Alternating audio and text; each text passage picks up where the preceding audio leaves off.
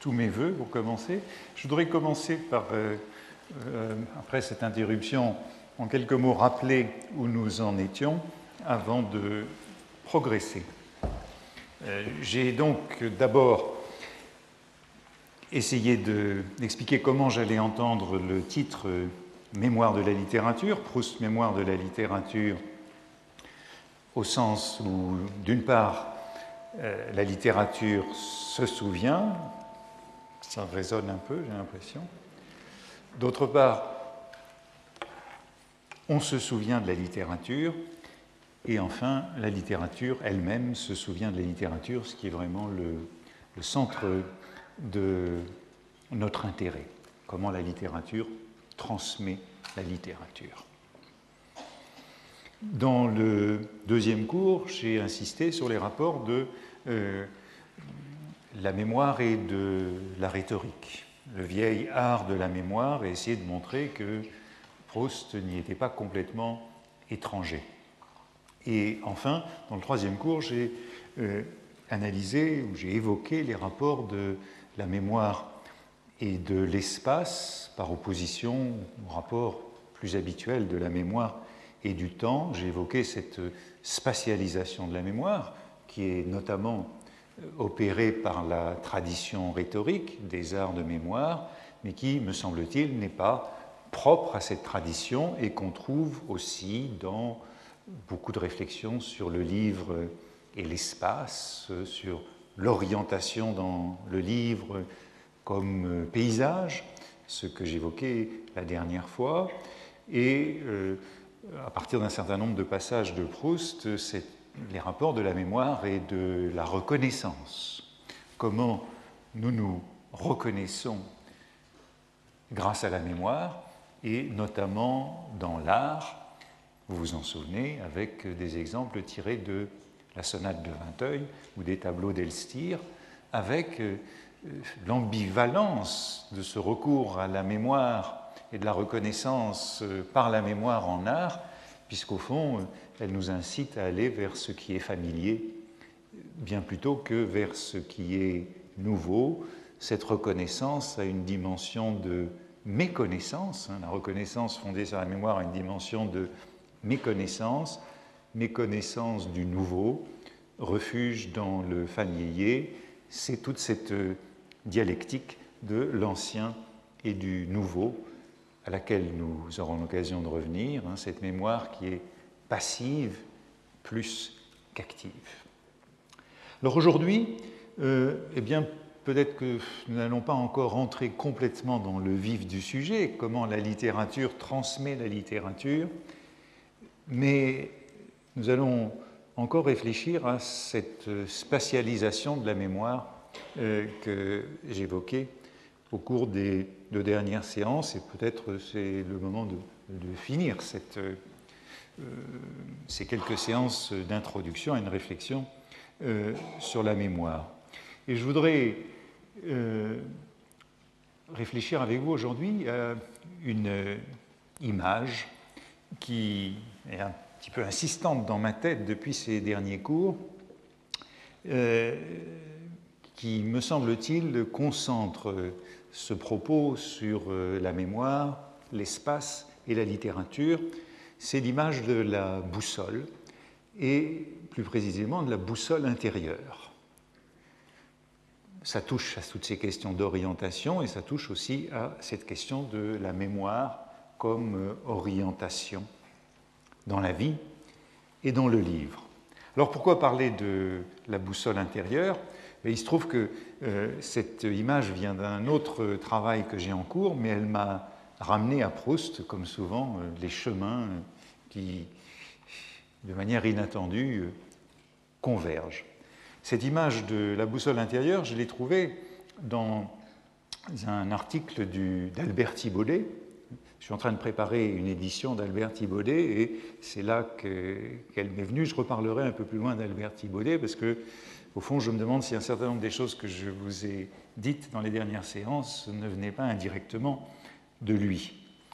C'est dans un article qui s'appelle La ligne de vie de la NRF d'octobre 23 et euh, c'est là que nous allons trouver cette image de la boussole intérieure, mais c'est dans un article où il parle des, romans, euh, des romans russes, des romans anglais, puis des romans français, dans une autre tradition, et précisément il évoque cette expérience que je décrivais dans les dernières séances, cette expérience d'égarement que nous avons euh, dans un roman qui est nouveau pour nous, ce sentiment, ce sentiment d'être un peu perdu, dont je disais qu'il dure un certain temps, un certain nombre de pages, et puis que euh, ce sentiment se résout ou bien qu'il ne se résout pas, si le livre est véritablement difficile.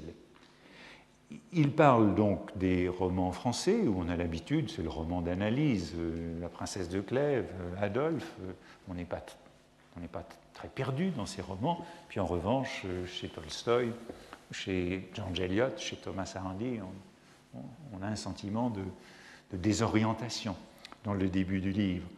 il manque cette logique du, souvent résumée, la logique du post-hoc ergo propter hoc, hein, après cela, donc à cause de cela, hein, cette logique de la linéarité, euh, du déterminisme de la cause et de l'effet qu'on trouve euh, dans le bon roman euh, français, dans le roman balsacien, et à cette logique froide, déterministe, causaliste du roman, il oppose ces romans courbes, sinueux, lents, un petit peu la recherche du temps perdu, hein. ces romans qui suivent quelque chose comme une ligne de vie par opposition à la logique, euh, c'est le titre de l'article, ligne de vie par opposition à la logique linéaire du drame, de la crise, le, roman qui a la structure de la tragédie, avec euh, euh, un nœud, un dénouement, euh, un début, un milieu et une fin, comme le demande Aristote. Et il dit, le grand roman, c'est peut-être le plus ralenti des genres littéraires. Un grand roman, c'est lent, ça dure, c'est le plus docile et le plus enclin à épouser la lenteur et la patience de la nature. Le grand roman, le vrai roman, russe, anglais, quand il pense au roman français, c'est l'éducation sentimentale à ce moment-là. C'est un roman lent. Car, ajoute-t-il, si une destinée ne s'explicite que dans la durée d'une vie, le roman ne s'explicite, ne l'explicite, la destinée, qu'en durant comme la vie. Le roman doit durer comme la vie. On pense aux polémiques justement de Thibaudet avec, avec euh, Proust, aux discussions de Thibaudet avec Proust sur l'éducation sentimentale et sur Flaubert, hein, et sur la fin de l'éducation sentimentale avec le blanc euh, qui laisse la durée de la vie trouver sa place dans un blanc dans le roman. Bien entendu, vous voyez qu'il y a des références à la lenteur, à la durée, et cela nous fait penser à Bergson, très présent dans cette réflexion, pour qui c'est une notion clé. Il y a donc un roman nature qui est un roman lent, par conséquent un roman épais, et où les choses se passent comme dans la vie. Et Thibaudet développe euh, cette idée en disant que et vous allez retrouver toutes ces images qui sont des images du roman paysage de la littérature paysage, il évoque ce, ce qu'il appelle l'épaisse forêt du roman. Hein, le vrai roman, c'est un roman qui est comme une épaisse forêt. Et on verra souvent chez lui cette idée que la littérature aussi, c'est une forêt. On la trouverait aussi chez Proust, cette image de la forêt. Et il part de cette analogie, donc entre le roman comme épaisse forêt, dans laquelle on s'égare, précisément. Et, dit-il, la vie, c'est comme ça. Retirons-nous en nous-mêmes. Ne considérons plus la vie que dans l'expérience interne que nous obtenons quand nous avons derrière nous assez de passé pour l'envisager comme une ampleur de paysage. Ce regard rétrospectif euh, sur la vie passée, hein, qui est la mémoire, hein, justement, et où la vie passée a cette ampleur de paysage. Et dans ce paysage, on retrace des chemins, précisément, songeant à tous les moments où nous nous sommes trouvés à une croisée de chemins. Nous nous émerveillons parfois du rôle que le hasard a tenu dans notre existence. Et cette vie, vue après coup, comme une série de bifurcations à travers une forêt, et euh, avec ces bifurcations, ces alternatives, hein, ce jardin des sentiers qui bifurquent, comme chez Borges, avec à chaque fois euh, le sentiment que ces bifurcations sont laissées au hasard. Euh, nous nous émerveillons parfois du rôle que le hasard a tenu dans notre existence. Nous voyons à quel point le clinamen le plus insignifiant l'eût à telle époque radicalement changé. Le clinamen, euh, référence donc à la physique euh, d'Épicure, à cette, mince inflexion, cette mince déclinaison qui introduit le changement dans une norme. C'est l'écart, la déviation, la déclinaison qui empêche la verticalité de la chute et qui introduit un élément de liberté dans ce qui est déterminé. Et, dit Thibault, donc, on a l'impression que cette vie est livrée au hasard. Mais c'est insatisfaisant, ce sentiment que toutes les bifurcations ont été laissées au hasard, dans la vie comme dans la littérature. Et après avoir pensé à ces choix en termes de hasard, on les pense, dit-il, en termes de, chance. Il nous plaît de changer cette ligne de hasard en ligne de chance, de nous croire favorisés ou pénalisés par une bonne ou une mauvaise fortune, à laquelle nous donnons plus ou moins la figure d'une volonté extérieure, d'un être conscient qui s'occupe de nos affaires, etc. Prédestination euh, ou autre forme de conception d'une action sur nous dans ces moments de bifurcation. Hasard, donc, chance ou malchance dans cette interprétation rétrospective de la vie, dans ce récit de vie. Et enfin, dit-il, troisième moment, lorsque notre réflexion s'approfondit, lorsque notre contact avec notre être devient plus attentif, nous convertissons ces figures de démiurge extérieur, donc la chance, en réalité intérieure, nous prenons conscience en nous d'une destinée. Hasard, chance, destinée. Et en somme, dit-il, comme dans la vie, on peut donner ces trois interprétations successives de l'histoire, eh bien, dans le roman, il y a des romans de hasard, ce ne sont évidemment pas de très grands romans. Euh, il y a des romans de chance. Euh, les romans qui sont sous le signe de la chance ou de la malchance, euh, c'est le romanesque, c'est le romanesque habituel. C'est Alexandre Dumas, c'est le capitaine Fracasse, hein, où tout a l'air sous le coup de, la chance. Et puis, il y a le grand roman, le roman nature, le roman vie, où on passe à cette idée de euh, conscience d'une destinée, d'une réalité intérieure. L'existence semble aléatoire, ou bien elle semble manipulée, mais en somme, on découvre après coup euh, qu'il y avait pour chacun une destinée, une ligne de vie. Un raisonnement un peu nietzschéen que celui-là, mais la référence que propose Thibaudet, c'est une référence à Schopenhauer, aussi important pour Proust.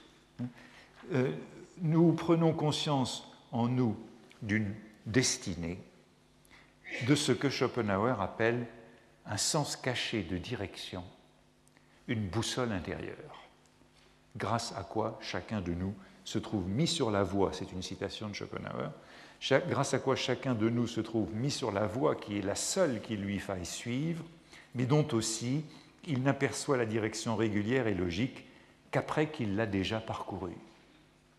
Donc la vie, dans son existence, euh, euh, avec ses bifurcations, ses alternatives semblaient euh, aléatoires, hein.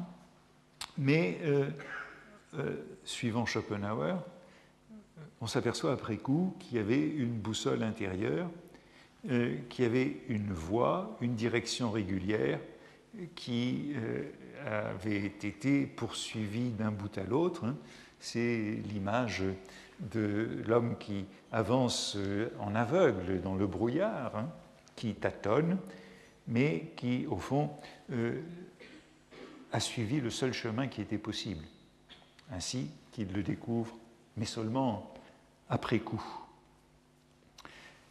Précisons peut-être quand même que lorsque Schopenhauer réfléchit, il pense en ces termes, euh, qu'il y a une boussole intérieure qui nous a guidés dans la vie, il rattache cette boussole intérieure au génie. C'est le génie qui bénéficie de cette boussole.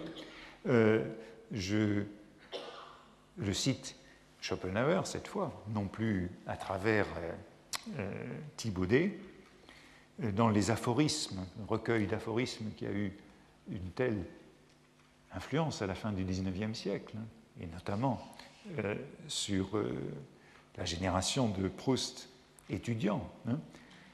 Vous, allez voir qu'on retrouve toujours les mêmes images, c'est ce qui me paraît si fascinant, toutes ces images du, de l'espace et du chemin et du voyage. Donc c'est ce sont les aphorismes de Schopenhauer concernant notre conduite envers nous-mêmes. Le voyageur, alors seulement qu'il arrive sur une éminence, embrasse d'un coup d'œil et reconnaît l'ensemble du chemin parcouru avec ses détours et ses courbes. Situation euh, donc, de, la, de la randonnée où on se trouve sur une élévation et où on aperçoit le paysage parcouru. De même aussi, nous voyons alors comment nous avons pris la seule route vraie parmi tant de chemins détournés, comme par inspiration et guidés par notre génie. Donc, c'est ça qui caractérise, selon Schopenhauer, cet homme de génie, d'une certaine façon, hein, qui euh, euh, de ce point de vue rétrospectif ou de ce point de vue surélevé, observe qu'il a été guidé par une boussole intérieure. Et vous voyez combien l'image est importante, c'est celle du, voyage, du point de vue, du chemin, de la courbe, hein, les détours et les courbes de ce chemin, mais à travers les détours et les courbes, il y avait une ligne. Et vous voyez aussi que chez Schopenhauer, et c'est pour ça que je dis que c'est semblable à ce qu'on trouve chez Nietzsche, cette reconnaissance ne peut avoir lieu qu'après coup. Euh, euh, quand on cite cet aphorisme de, Nietzsche sur le devient qui tu es, le devient qui tu es, ben, on ne le sait qu'une fois qu'on est devenu. Il n'y a pas de connaissance et d'identité préalable. Euh, avance la reconnaissance, c'est un quiproquo. Euh, il y a donc une boussole intérieure pour s'orienter dans la vie, j'ai envie de dire, et aussi dans les romans. Et cette boussole intérieure, c'est un petit peu la mémoire des romans qu'on a lus. Aujourd'hui, je regardais si on parlait encore de boussole intérieure, j'ai constaté qu'on parlait plutôt de boussole interne. On dit que les oiseaux migrateurs ont une boussole interne, c'est ce qui leur permet de franchir des milliers de kilomètres sans s'égarer. Et je ne sais pas ce que ça vaut, mais l'une des hypothèses qui est faite, c'est que ces oiseaux migrateurs pourraient être sensibles aux champs magnétiques terrestres hein, et qu'ils auraient euh, des éléments de magnétite dans le cerveau, le long de la zone olfactive. Au fond, c'est ça qui leur donnerait le sens de l'orientation. Les oiseaux migrateurs se comporteraient comme des boussoles. Quant à nous, je ne sais pas si c'est comme ça que nous faisons. Mais je voudrais en venir à l'utilisation de cette image par Proust, parce qu'il l'utilise. Proust, bien sûr, et c'est pour ça euh, qu'elle m'intéresse. C'est au moment de la rupture avec Gilbert, par exemple, dans À l'ombre des jeunes filles en fleurs, au moment où il cesse de la voir et où il est pris d'une certaine agitation. Et voici le passage un chagrin causé par une personne qu'on aime peut être amer, même quand il est inséré au milieu de préoccupations, d'occupations, de joies qui n'ont pas cet être pour objet et desquelles notre attention ne se détourne que de temps en temps pour revenir à lui. Mais quand un tel chagrin naît, comme c'était le cas pour celui-ci, puisque Gilbert lui a signifié qu'elle ne le verrait plus, à un moment où le bonheur de voir cette personne nous remplit tout entier, la brusque dépression qui se produit alors dans notre âme, jusque-là ensoleillée, soutenue et calme, détermine en nous une tempête furieuse contre laquelle nous ne savons pas si nous serons capables de lutter jusqu'au bout. Là aussi, je crois qu'on peut s'intéresser à ce champ de métaphore qui est utilisé par Proust pour décrire cette agitation provoquée par euh, le chagrin amoureux, par l'abandon. Hein. Cette métaphore météorologique, hein. C'est la brusque dépression dans un paysage, dans notre âme qui était jusque-là ensoleillé, et le calme qui laisse la place à la tempête. Tout cela est donc euh, dans un euh, lexique qui est celui de la météorologie, la tempête furieuse contre laquelle nous ne savons pas si nous serons capables de lutter jusqu'au bout. Et puis, de ce champ de la météorologie, continuant à décrire cette agitation qui est la sienne, le narrateur dit ceci. Puis j'étais irrésistiblement ramené vers elle par ma pensée, et ses orientations alternatives et ces orientations alternatives vers elle, contre elle, cet affolement de la boussole intérieure persistèrent quand je fus rentré et se traduisirent par les brouillons des lettres contradictoires que j'écrivis à Gilberte.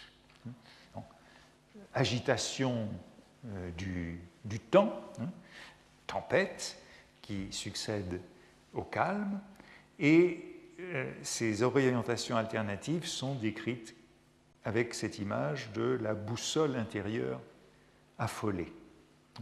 Jusque-là, il y avait une direction qui était indiquée, un pôle magnétique, si vous voulez, un pôle magnétique et une attirance, mais euh, l'amour, la peine d'amour, en fait, ce qui est décrit, c'est une situation d'angoisse. Hein. La situation d'angoisse est décrite comme désorientation, comme affolement de boussole intérieure. On retrouverait chez Proust assez souvent ce, genre d'image pour décrire euh, la crise amoureuse, hein, comme un affolement de l'aiguille. Hein. Euh, je retrouve plus ou moins la même à propos d'Albertine c'est au début de Sodome et Gomorre où, euh, après la soirée chez la princesse de Guermantes, euh, le héros revient chez lui et attend Albertine. C'est la situation d'attente, qui est une situation d'angoisse. Vous vous souvenez en plus que euh, Françoise l'énerve, le taquine particulièrement ce soir-là, accroît l'angoisse de l'attente. Enfin, Albertine arrive, mais le narrateur ne réussit pas à retrouver le calme. C'est toujours cette image hein, du calme et de la tempête, tout à l'heure dite à travers la météorologie. Elle arrive. Si j'étais un peu calmé, je ne me sentais pas heureux. La perte de toute boussole, de toute direction qui caractérise l'attente persiste encore après l'arrivée de l'être attendu. Perte de toute boussole, de toute direction. Bon, on pourrait réfléchir un moment à cette image hein, de la perte de la boussole, de l'affolement de la boussole intérieure, euh, ce sentiment de désorientation, de tournoiement, ne plus savoir où donner de la tête, hein, c'est cela. Euh, après tout, il y a un cliché sous-jacent dans la langue. Hein. La boussole, c'est le siège du jugement, euh, par métonymie. Et on dit de quelqu'un qu'il est déboussolé, qu'il a perdu la boussole, pour dire qu'il a perdu la tête. Perdre la boussole, être déboussolé, c'est être décontenancé, être désorienté précisément, ne plus savoir euh, comment et où diriger sa pensée. Comme souvent, on peut penser ici que chez Proust, il y a une sorte de, cliché euh, qui est sous-jacent, de cliché de langue et de langue tout à fait euh, ordinaire, hein, se perdre la boussole sous ces affolements. Je crois qu'on l'avait observé l'autre fois avec euh, les œuvres nouvelles. Hein. Les œuvres nouvelles ont le même effet ici que euh, l'angoisse d'amour. Elles produisent cette perte de repère, ce sentiment d'être décontenancé, désorienté, déboussolé, la sonate ou les tableaux d'Elstir. Nous retrouvons donc cette euh, image assez comparable pour euh, l'angoisse d'amour et au fond le type d'angoisse que produit l'œuvre nouvelle, l'esthétique nouvelle, la nouvelle musique le nouveau tableau. On pourrait sans doute continuer sur cette image de la boussole, mais je voudrais ajouter juste un dernier élément parce qu'en fait, cette boussole, elle est assez importante chez Schopenhauer. On la revoit assez souvent. Et elle est liée non seulement à ce sentiment que, après coup, dans la vie, on a suivi une boussole, mais elle est aussi liée à la lecture. La lecture, c'est la boussole de substitution pour Schopenhauer. On lit lorsqu'on n'a pas sa propre boussole. Je vous disais il y a un moment que euh, la boussole était associée chez lui à une sorte de génie intérieur. Euh, à propos de la lecture, Schopenhauer dit que la, lecture, il y a beaucoup de fragments sur la lecture, c'est un, substitut pour sa propre pensée. La lecture, ça sert à voir tous les mauvais chemins qu'il faut éviter. Et on a de nouveau cette métaphore des, chemins, des détours et de l'égarement. les livres nous servent, dit-il, à nous montrer combien de chemins erronés il y a et comme un homme peut s'égarer s'il les suit. Mais celui qui est guidé par son génie, ce génie qui est la boussole intérieure, celui qui pense par lui-même, possède la boussole qui lui permet de trouver le bon chemin. Un homme devrait lire quand il manque de cette boussole intérieure, et Schopenhauer ajoute que c'est souvent le cas. Et donc euh, la lecture est là comme euh, cette boussole de substitution. Voilà pour la boussole intérieure. mais je voudrais encore rester un moment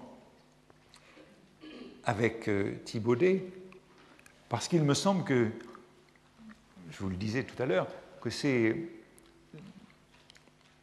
de lui que c'est à cause de lui que j'ai insisté sur cette spatialisation de la littérature, sur cette conception de la littérature comme d'un paysage, comme d'une géographie, comme d'une géologie, comme d'un terrain.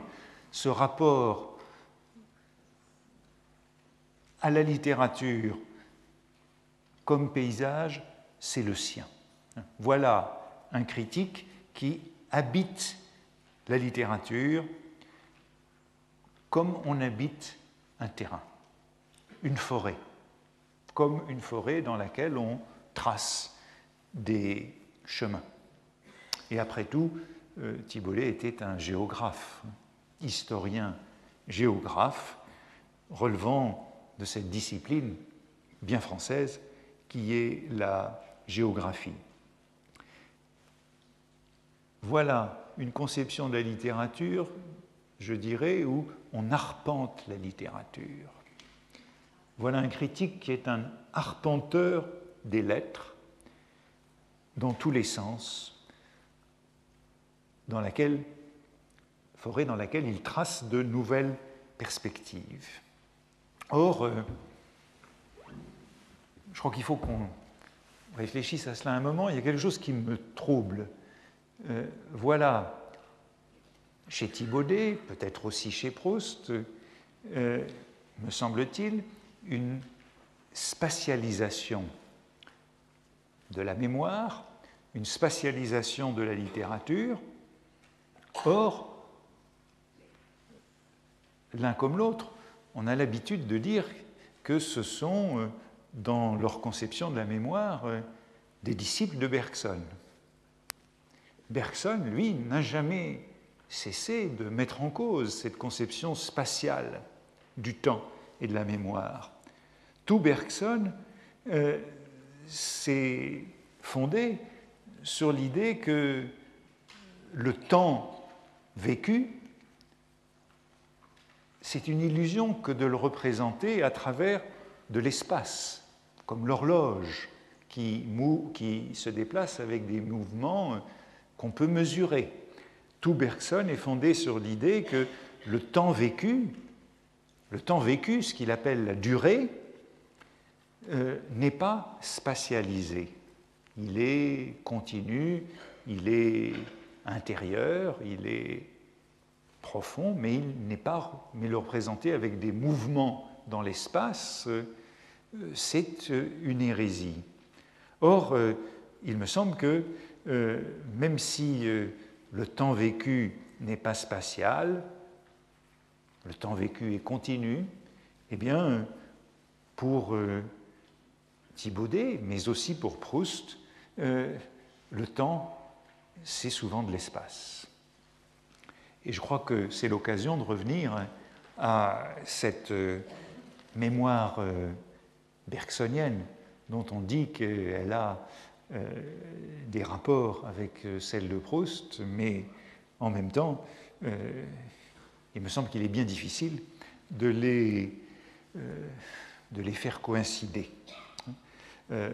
revenons donc un moment à ces deux mémoires de Bergson. Le texte fondamental, c'est celui de Matière et Mémoire, hein, donc le second grand livre de Bergson, où Bergson introduit une distinction entre deux types de mémoire.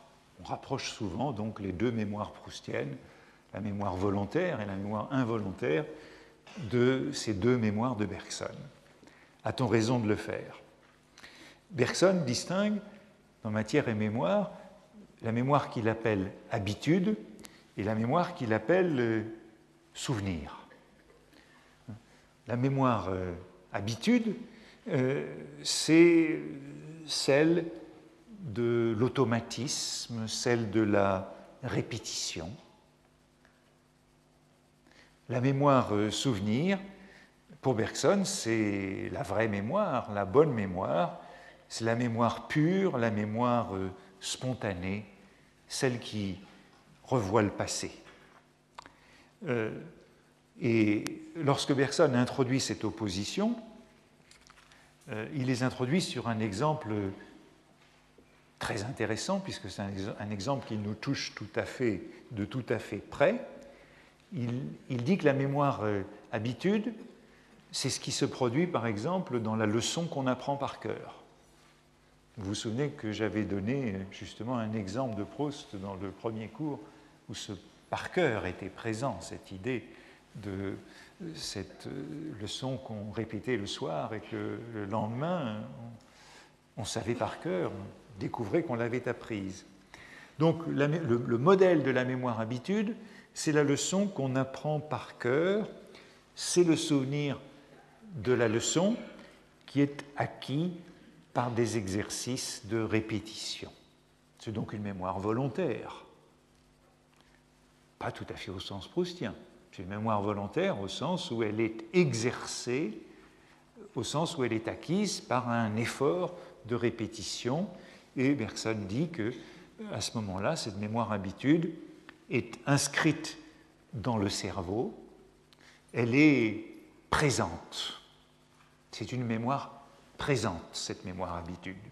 Tandis que la mémoire souvenir, eh bien, Bergson dit, c'est comme le souvenir de toutes les lectures au fur et à mesure desquelles on a appris la leçon. Le souvenir de toutes ces lectures qui se sont succédées jusqu'au moment où, enfin, la leçon a été inscrite dans la mémoire. Et je peux me souvenir de chacune de ces lectures successives. Euh, la mémoire souvenir, elle appartient au passé, c'est la mémoire euh, par excellence, c'est la mémoire supérieure et elle est liée à la durée, justement. Les souvenirs qu'on acquiert volontairement par répétition, euh, dit Bergson, eh bien c'est exceptionnel.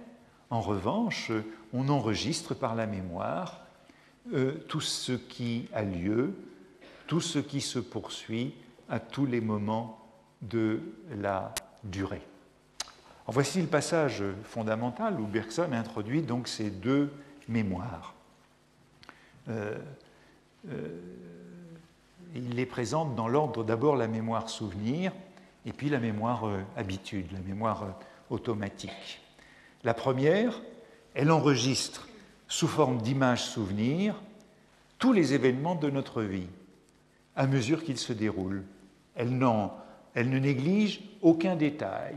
Elle laisserait à chaque fait, à chaque geste, sa place et sa date, sans arrière-pensée, d'utilité ou d'application pratique.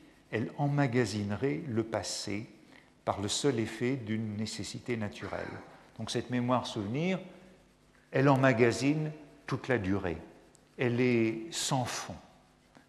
Tout y est.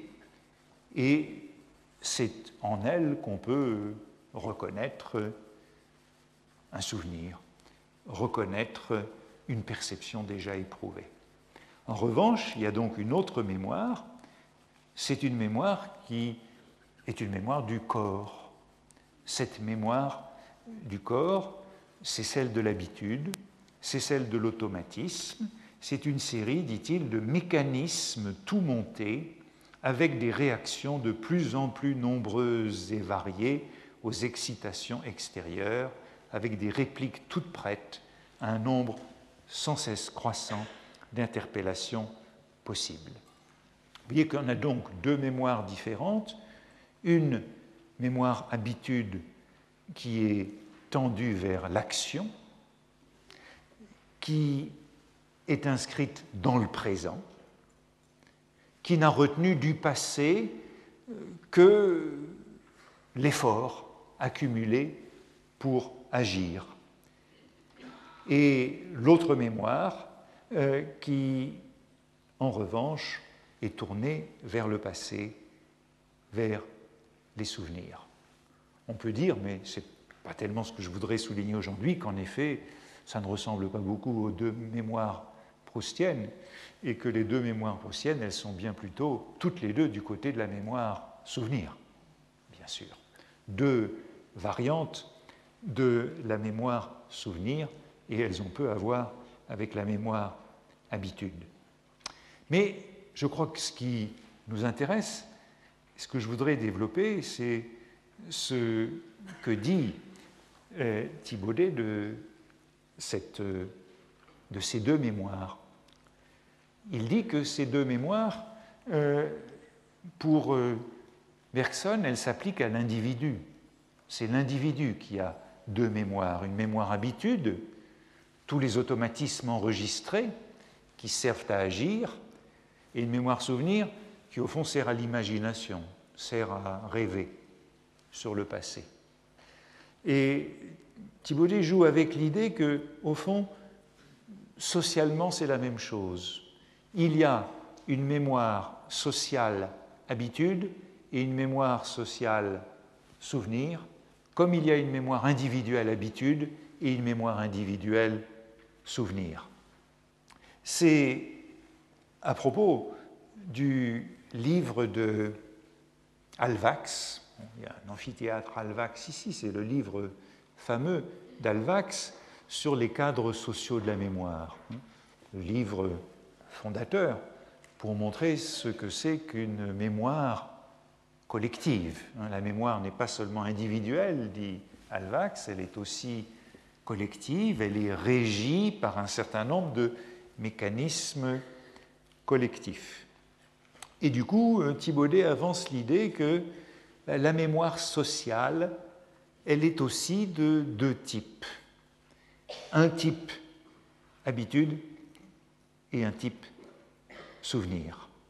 Comme dans la mémoire individuelle chez Bergson, il y a dans la société, dit-il, une mémoire habitude. Cette mémoire habitude, c'est la tradition. Et puis, il y a une mémoire souvenir. La mémoire souvenir, c'est l'histoire. Dans la société, la société comme l'individu, dit-il, peut se passer plus ou moins de la mémoire souvenir, qui ne sert pas à l'action, qui flotte sur les frontières du rêve, qui paraît un luxe et un plaisir. C'est celle du culte qui paraît assez gratuit de l'histoire, de la mémoire souvenir, un bien cultivé comme un produit de luxe. Et ici, euh, euh, Thibaudet en vient à réfléchir à Proust, justement, qui parle de mémoire dans les années 20, euh, oscille à peu près fatalement entre Bergson et Proust.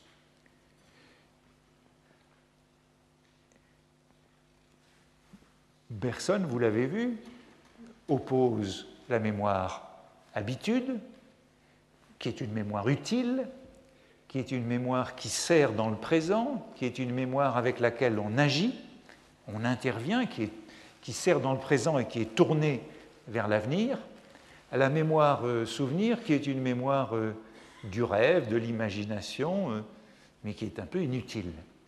Et Thibaudet nous dit que, en fait, cette incompatibilité des deux mémoires, eh bien, elle est résolue par l'art. Avec l'art, et notamment avec Proust, la mémoire souvenir est transformée en action. Avec l'art seulement, la mémoire souvenir est tournée vers le futur et sert à l'action. Je le cite, chez un Marcel Proust, la recherche du temps perdu, dans laquelle se spécialise de bonheur le génie du psychologue et de l'artiste, peut bien, peut bien être alliée par un accompagnement normal et prévisible à cette inaptitude pratique absolue. Mais cette inactualité et cette inaction de façade ne sont qu'une apparence derrière laquelle il faut aller pour trouver une action organisée et tendue, celle de l'artiste pour qui la mémoire souvenir, utilisé sur le plan du rêve, etc., et transformé en art. Le temps perdu, la recherche du temps perdu, le temps retrouvé, ce sont autant d'étapes qui vont du souvenir brut à son utilisation dans l'œuvre d'art. L'art est une façon pour l'individu de récupérer, sous forme de puissance de production, ses pentes de stérilité, de transformer en houille blanche ces torrents ravageurs. Vous trouvez une nouvelle image géographique ou géologique. Hein. Vous voyez, seul l'art, nous dit Thibaudet, transforme la mémoire souvenir en mémoire habitude. La mémoire qui est tournée vers le rêve et vers le passé, en mémoire qui est tournée vers euh, l'action, vers le présent et par là vers l'avenir. Dans la vie normale de l'individu non artiste, la formation de la mémoire habitude correspond à une tension, donc tension vers l'avenir, l'épanouissement de la mémoire souvenir à une défaite, hein, elle est déconsidérée, seul l'art transforme, et en particulier ici, c'est l'art de Proust qu'il a à l'esprit, seul l'art montre qu'il n'y a pas d'incompatibilité entre les deux mémoires et que le retour vers le passé peut se transformer en mouvement vers l'avenir. Ce qui est un petit peu le résumé de la trajectoire de la recherche du temps perdu. Eh bien, nous dit Thibaudet, c'est comme ça dans la société aussi. La société fonctionne de la même façon. Dans la société, la mémoire souvenir, c'est-à-dire le culte de l'histoire, notamment ce 19e siècle qui est le siècle de l'histoire. Le 19e siècle, c'est le siècle de l'histoire, c'est le siècle de ce retour vers le passé, mais en même temps, le 19e siècle, c'est celui des conquêtes euh, scientifiques, techniques et aussi coloniales, transformant l'histoire en euh, moyen d'action, transformant, euh, selon l'opposition fameuse du poème de Baudelaire, hein, l'action n'est pas la sœur du rêve, avec l'art de la mémoire, à la manière de Proust ou avec euh, les conquêtes du XIXe siècle, euh, l'action est la sœur du rêve. L'action est la sœur du rêve au sens où la mémoire est transformée en moyen d'action. Il n'y a pas d'incompatibilité sociale entre mémoire habitude et mémoire souvenir, euh, à condition en tout cas d'accepter cette analogie de l'histoire avec la mémoire souvenir et de euh, la euh, tradition avec la mémoire habitude. Mais bien entendu, on pourrait mettre en cause cette assimilation un peu rapide, l'idée que euh, la mémoire habitude, c'est quelque chose comme la tradition, et la mémoire souvenir, c'est quelque chose comme l'histoire. Mais vous voyez que ça nous mène à une réflexion sur la tradition, très importante, me semble-t-il. Alors aujourd'hui, euh, on a tendance à moins parler de tradition, mais justement, on a réintroduit le mot de mémoire pour dire ce rôle actif de la tradition dans le présent et vers l'avenir. Euh, Thibaudet écrit La tradition, c'est une mémoire organique. Elle ne conserve le passé que pour en faire un principe d'action. Alors que l'histoire, elle retourne vers le passé pour lui-même. Au contraire, l'histoire pure, l'histoire désintéressée joue le rôle d'une mémoire souvenir. Elle rappelle et développe le passé, non pour s'en servir, mais pour le connaître et le contempler. Et ce, ce jeu de la tradition comme mémoire pour l'action, comme mémoire organique, et l'histoire comme mémoire pure.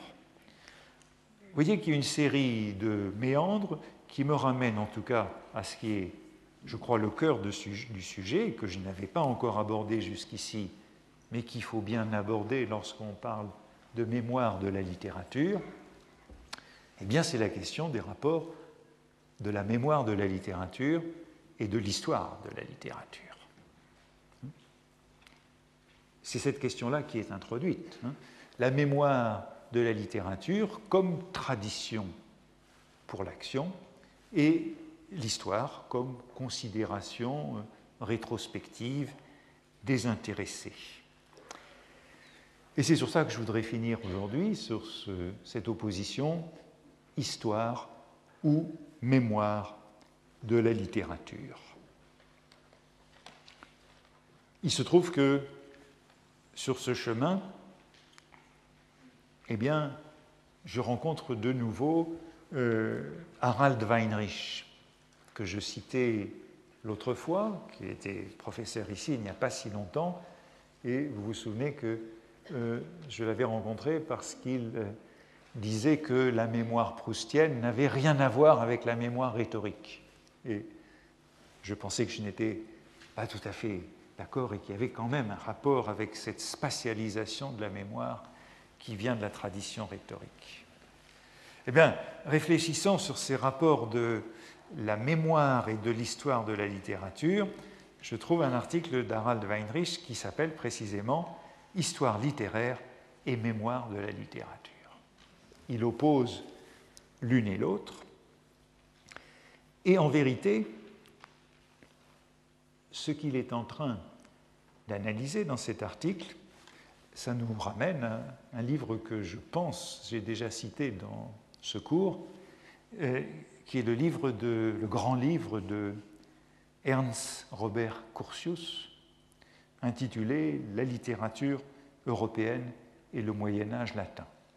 Livre très important, publié au lendemain de la Seconde Guerre mondiale, où euh, Curtius s'intéressait à la rémanence de la tradition de l'Antiquité à travers toutes les littératures européennes du Moyen Âge et même moderne. L'objet du livre de Curtius, c'est, oui, la persistance de l'ancien dans le nouveau. C'est donc la littérature comme mémoire et, nous dit Curtius, non pas comme histoire.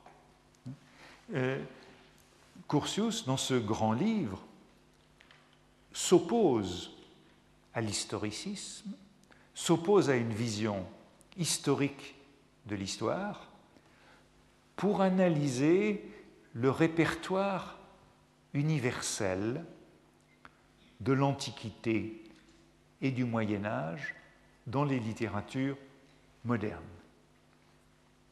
Ce qu'on appelle les lieux communs, les topoi qui subsistent jusqu'à la littérature moderne. Weinrich trouve donc chez Curtius le modèle de ce qu'on peut appeler une mémoire de la littérature par opposition à une histoire de la littérature. Cette mémoire de la littérature, au lieu de rechercher les sources proches, au lieu de s'intéresser aux influences successives, au fond, met toute la littérature à plat. Cette mémoire, me semble-t-il, on peut retrouver l'idée, une fois de plus, qu'elle est une géographie et non pas une histoire.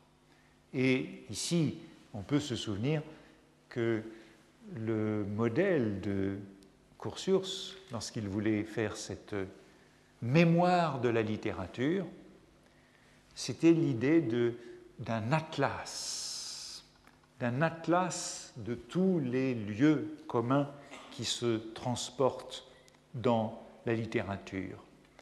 Et Weinrich appelait de ses voeux la constitution d'une, sur le modèle de Curtius, d'une nouvelle critique, d'une nouvelle démarche critique euh, qui serait celle de ce qu'il appelait, avec un mot venu du grec, l'odologie littéraire. En grec, odos, ça veut dire le chemin. L'odologie littéraire, euh, c'est l'analyse des chemins qui traversent la littérature. Vous voyez qu'on retrouve toujours la même image. Concevoir la littérature non plus comme une histoire, mais comme un territoire, comme un terrain dans lequel on chemine, constituant une, constituant une odologie dans ce qui est l'espace de la littérature, par opposition à la méthode historique. Et on pourrait donc penser euh, qu'ici, le patron de l'odologie littéraire, c'est donc euh, Curtius, avec son livre sur le Moyen Âge latin. L'histoire, elle nous guide de date à date dans le chemin, dans le parcours de la littérature. La mémoire, c'est la littérature hors de son ordre chronologique. C'est la manière dont elle est organisée dans ma tête.